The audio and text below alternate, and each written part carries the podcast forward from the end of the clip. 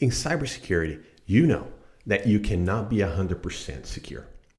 But what most organizations fail to understand also is that you cannot protect everything 100% due to financial constraints and resources and so forth. So you need to select what to focus on, and that is the ones that have the most financial impact to your organization. So, to accomplish that, I suggest a mission based risk assessment or a risk program that will focus your organization, your cybersecurity organization, into what is important to your company that has a financial impact to it. You start by identifying those systems that impact the mission, vision, and services that you provide to your customers, shareholders, and the community in general. That will have a tremendous financial impact to your organization. Beyond that, other ones that could, any systems that have a regulatory impact, like PCI, SOX, GDPR, HIPAA, those are comes with financial impact if you are not compliant with. So those two is a starting point to have a communication with your senior leadership to the board.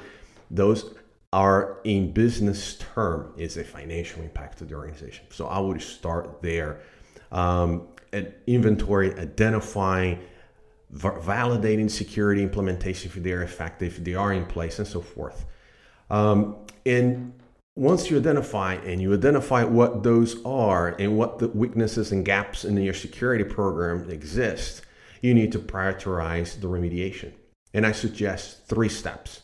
First, you're going to uh, business interruption cost. That would be one. So you need to understand what would it be if those systems are not available for you uh, or for your business, and what would be the financial impact to it. Now, understanding the systems you're starting from that should be a clear math for you.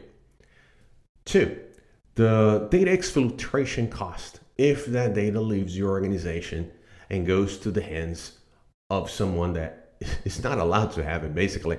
Um, so, what would be the financial cost? And third, but not least, regulatory cost, right? How much going to cost for you having uh, um, your system hacked on a PCI environment, on a HIPAA control environment, or data exfiltration that impacts GDPR compliance. What would be the cost of those if you have to investigate and fix it? Those are areas that you should focus first, but not only, but first. You should start there.